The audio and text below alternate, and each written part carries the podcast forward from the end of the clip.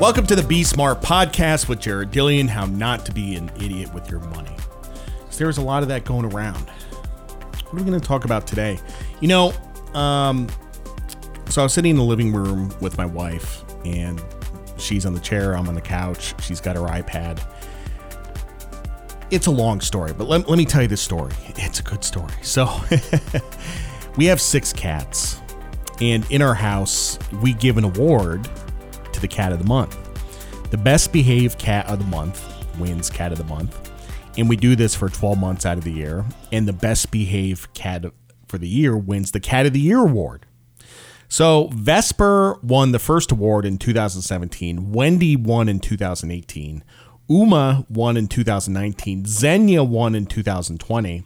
So we are trying to decide who is going to be the cat of the year for 2021. I really want Tars to win. I mean, Tars is the sweetest boy. He's such a nice cat, but he's bad. He gets in trouble all the time. I mean, he's tries to hump his sisters, and just in the last two weeks, he's pooped in the sink twice. He peed on our shoes. He peed on our bed.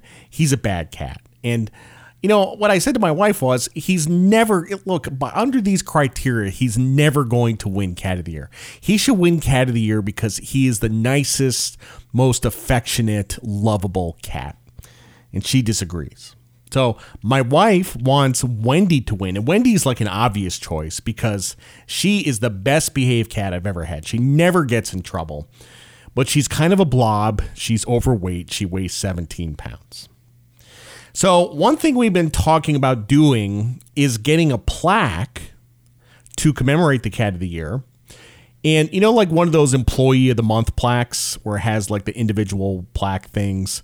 Like we want to get one of those for cat of the year and put it up in our house just on a goof, you know. So there's a trophy store in town, and I've been busy. I, have been meaning to go to the trophy store and do this, and I just haven't been able to do it. My wife's like, well, let's see what's online. So she goes on Amazon and she finds, I mean, not only does she find a plaque, she finds a plaque with like cats on it.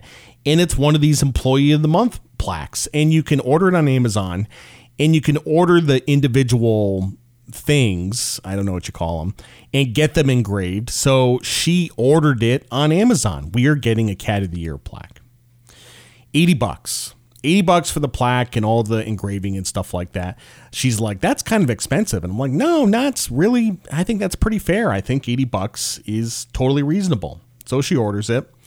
So the way we do things in our house is we keep our money separate. And if we want to buy something together, then one of us pays for it and the other one chips in. So she spent 80 bucks on the plaque. I reached in my wallet I pulled out a 50, a 10, and four ones, and I gave her 64 bucks. That was my contribution. So she got the cash. Now, that might seem like insane behavior to some people.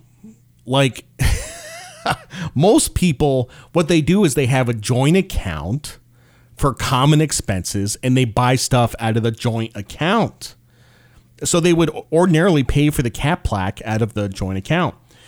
But this is where you run into problems. See, like, you know, my wife and I agree, agree on this, but what if we didn't? What if I thought it was a great idea and she didn't?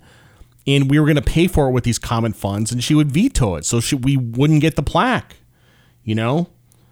So here, if I didn't want to get it, I wouldn't have reimbursed her and she would have bought it with her money, her own money. Or I could have bought it with my own money, but we did it together. So I contributed proportionally. So this is how we do things in our house. We keep our money separate. One person pays for something, the other person pays them back. It may seem like a complicated system, but you know what? We have never, ever fought about money. In our entire marriage, we have never fought about money. Now, some people have joint accounts and they say they've never fought about money. I find that hard to believe when I say we have never fought about money, not once in 25 years have we fought about money. So, my wife likes to buy dresses from a store called J. McLaughlin. She wears them to work. She probably has 75 dresses. Every time I turn around, she's ordering more dresses. If she was spending that money out of a joint account, I could complain about it and see what do you need 75 dresses for? And then we would get into a fight because it's our collective money. But we keep our money separate, so it's her money, and I can't say anything about how she spends her money. It's her money. Conversely, I like to buy clothes from John Varvatos.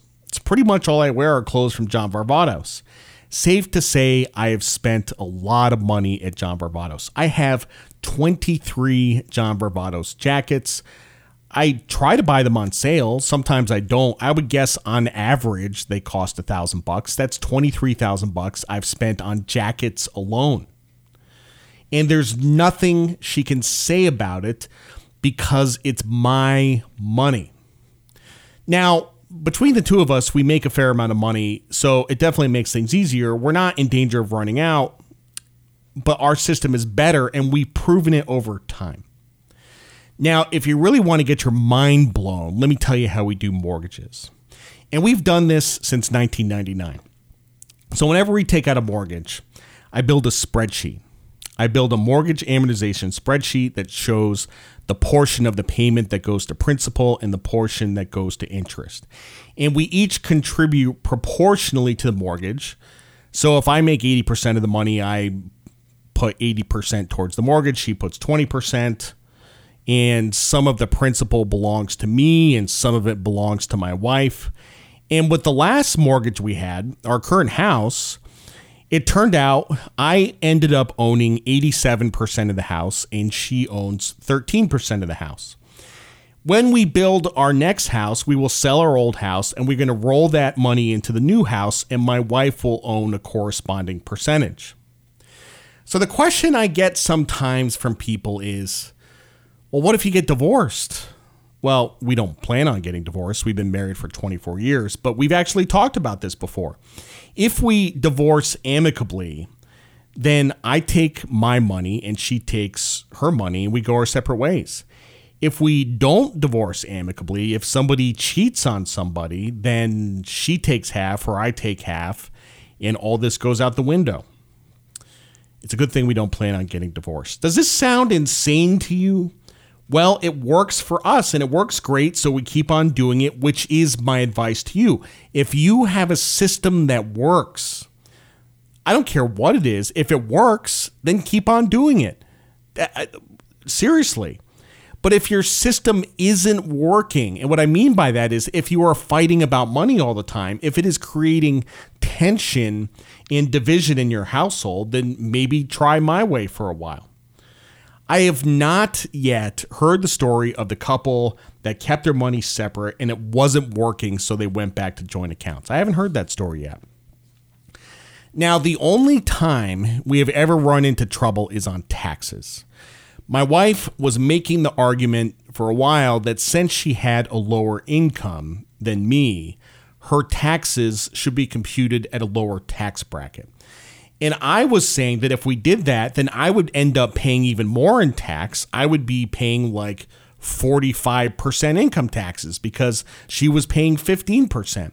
And eventually I won that argument, but we had arguments around tax time for years. That was the only place we couldn't figure it out. So my wife has a big chunk of her income withheld for tax relative to what she makes. She's not happy about it, but we both get to enjoy a high standard of living.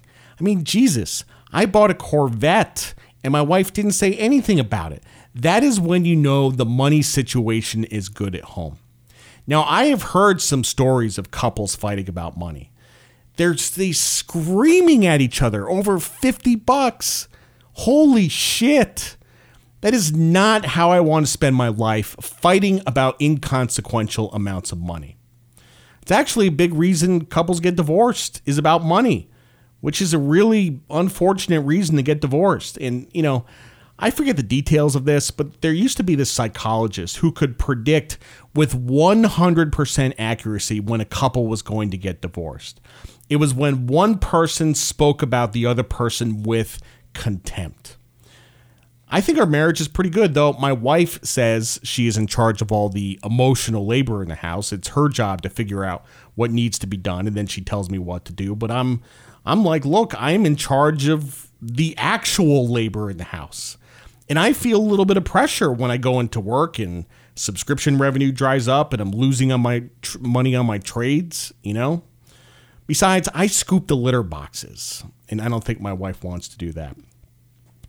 I'm not a marriage counselor, but I've never run into a situation where keeping your money separate made things worse. It does make things more complicated, but it doesn't make things worse. And if I owe my wife money, I pay her in a second, and she pays me in a second. We use Zelle. We use Zelle to send money back and forth to each other. So life is good for me. I want it to be good for you. I'm Jared Dillian. Thanks for listening to Be Smart. See you next time.